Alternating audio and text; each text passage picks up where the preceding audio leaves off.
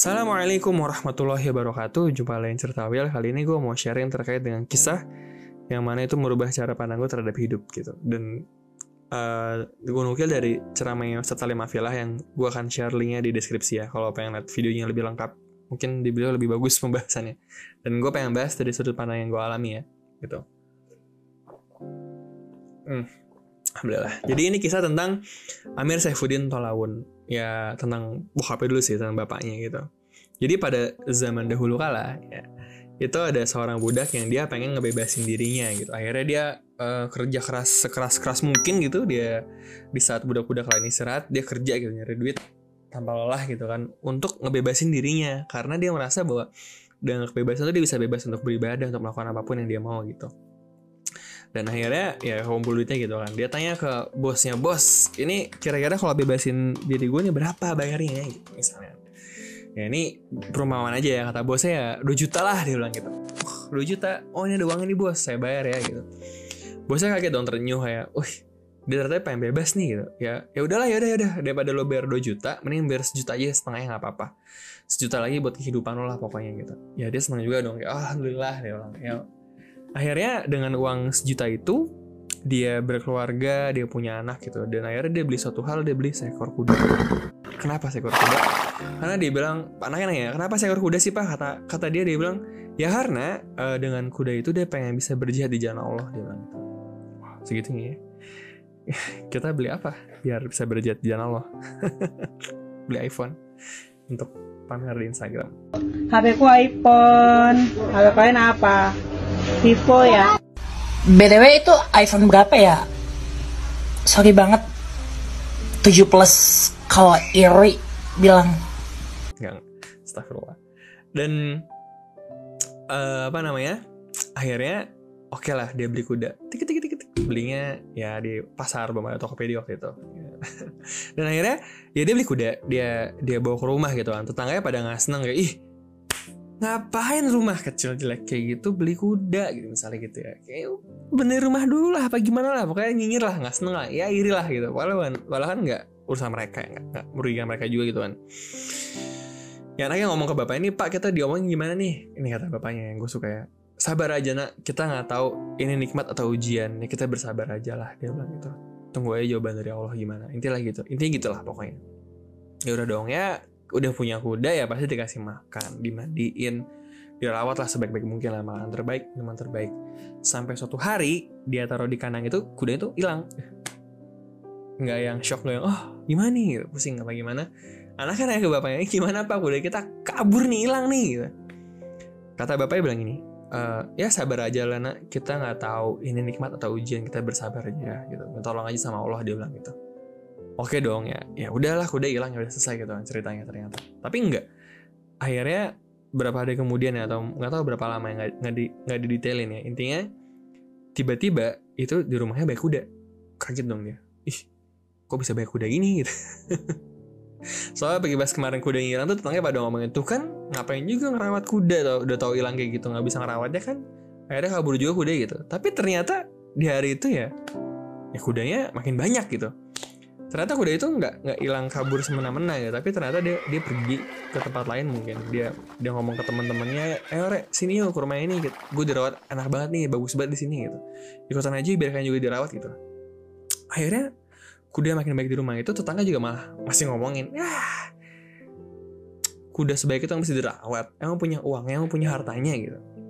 Ya anaknya ngomong ke bapaknya apa ini gimana nih kuda sebaik ini nih? Dia bilang gitu ya kata bapaknya ya sabar aja lah nah kita nggak tahu ini nikmat atau ujian kita berusaha yang terbaik mungkin aja lah gitu. Ya akhirnya bener dirawat sama dia gitu kan yang sebaik itu kudanya banyak banget cerita gitu ya katanya. Dan akhirnya uh, si anaknya itu kan coba ini ya mau belajar naik kuda gitu kan. Eh jatuh tuh tendang dar misalnya gitu. Kakinya patah gitu kan. Dan tetangga pada ngomongin tuh kan ngapain punya banyak kuda tapi kakinya malah patah ya biasalah manusia. Kita nggak akan pernah selamat dari omongan manusia sih.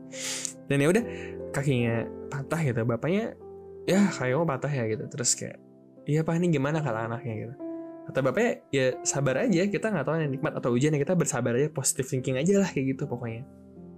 Itu ya dirawat lah di rumah lah. Nggak dibawa haji naim. Belum ada haji naim waktu itu. Dan akhirnya ya datanglah tentara dari kerajaan kan. Tenenenet datang ngumumin mereka tuh nyari tentara buat ikut perang di medan perang gitu. Akhirnya ya ya dicari pemuda ya kan yang yang sehat-sehat yang bagus-bagus badannya gitu kan yang kuat-kuat.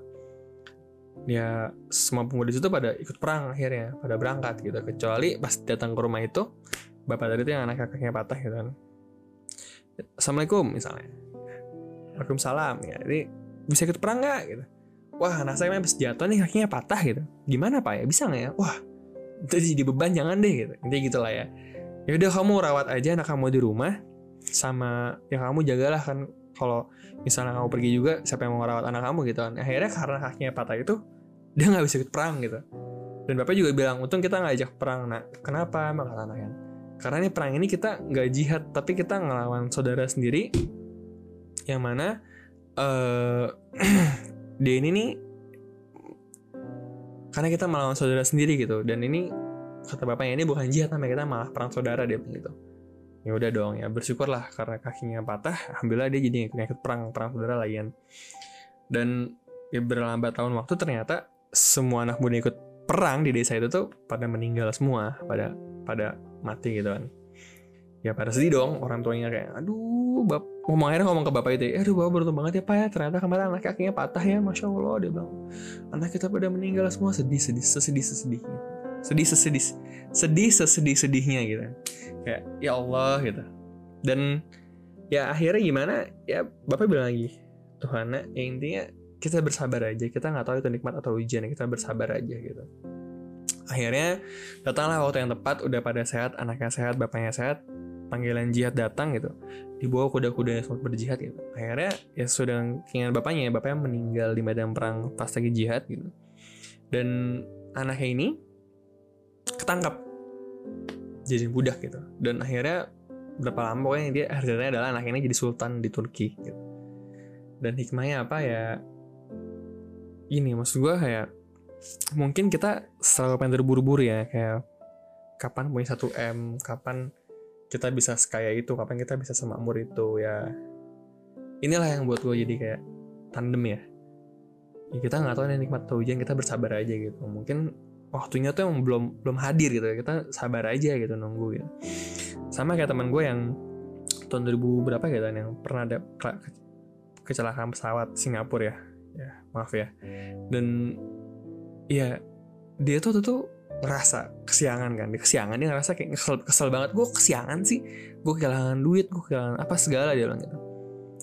Ya dia udah buru-buru tuh ke bandara kan dan ternyata untungnya dia kesiangan. Karena kalau dia nggak kesiangan dia balik pesawat itu dan ternyata pesawat itu kecelakaan. Dan maksud gue ya kita nggak pernah tahu suatu hal itu baik apa enggak sampai dengan waktu membuktikannya gitu loh. Dan gue juga pernah ngalamin banyak. Kayak contohnya gue pernah telat datang ke pelabuhan temen gue udah nanya- nanyain gitu. Dan ternyata untung telat karena kalau nggak telat dapetnya pes- kapal yang pertama yang penuh padat banget dan alhamdulillah kapal yang kedua gara-gara telat itu jadi dapat kapal yang apa namanya bagus dan sempit eh sempit bagus dan luas gitu kan. Dan juga kayak misalnya gue mungkin untung gue kuliah di Malang gitu nggak di Jakarta gitu. Yang jauh dari kegiatan hingar-bingar kota besar misalnya dan di sana gue jadi dapat hidayah dan belajar di bait Quran dan ya sering ikut kegiatan-kegiatan masjid lah pokoknya. Kalau di Jakarta mungkin gue enggak kali gitu misalnya. Ya walau alam ya maksud gue kayak ya dan poinnya adalah yang pertama eh, kita nggak perlu mungkin terlalu dengerin kata-kata orang ya orang-orang ya kita dapat apa pun masih kadang ada aja komen yang negatifnya gitu kan. Dan yang kedua ya mungkin kita perlu bersabar terhadap apa yang terjadi dan ya memang ya tunggu aja waktunya. Kadang mungkin kita dapetnya kayak musibah sebenarnya ada hikmah gitu loh di akhirnya gitu loh. Kan kayak di surat al-baqarah. Mungkin sama kayak di surat al-baqarah ayat 216 ya yang wa asa an takrahu syai'an wa huwa khairul lakum ya ada kalanya apa namanya intinya gini ya kayak sesuatu yang kita nggak suka ternyata baik buat kita gitu loh. Wa asa an tuhibbu wa huwa syarrul lakum. Dan ada yang kita suka ternyata tuh nggak baik buat kita gitu. Wallahu ya'lamu wa antum la ta'lamun. Allah tuh tahu dan kita tuh nggak tahu gitu dan juga surat Al-Baqarah 45 ayat yang menyebutkan bahwa A'udzu billahi minasyaitonir rajim wasta'inu bis sabri was salah wa innaha lakabiratun illa 'alal khashi'in dan mohonlah pertolongan pada Allah dengan sabar dan sholat. Terus kayak ya udah sabar ya sholat aja hadapin dulu aja. Dan sesungguhnya tuh itu berat kecuali bagi orang-orang yang khusyuk yang mana dalam sholat itu ya fokus dan ngikutin gitu loh nggak yang melayang-melayang gitu. Dan itulah maksud gue kenapa gue pengen sharing ini. Ya mungkin hal yang terjadi dalam hidup kita ini itu gak harus selalu kelihatan baik tapi sebenarnya baik di akhir itu. Dan kita nggak pernah tahu itu suatu nikmat atau ujian. Yang, yang penting kita bersabar dan positive thinking aja. Dan kadang dunia itu bukan seperti yang mau kita lihat tapi dengan bagaimana cara kita melihatnya? Gitu aja sih. Semoga dari video ini nah, kita semua dan apalagi gue yang suka kan berat banget ngomong ini kan. Gue juga belum sempurna banget ya tapi gue ya sharing aja gitu terhadap point of life yang gue dapetin gitu dan ibaratnya cerita tahu gitu. Ya ini gitu kita bersabar kita atau nikmat atau nikmat atau ujian ya positive thinking aja dan kadang dunia itu nggak seperti yang kita mau lihat tapi bagaimana cara kita melihatnya? Itu sih paling ya udah. Assalamualaikum warahmatullahi wabarakatuh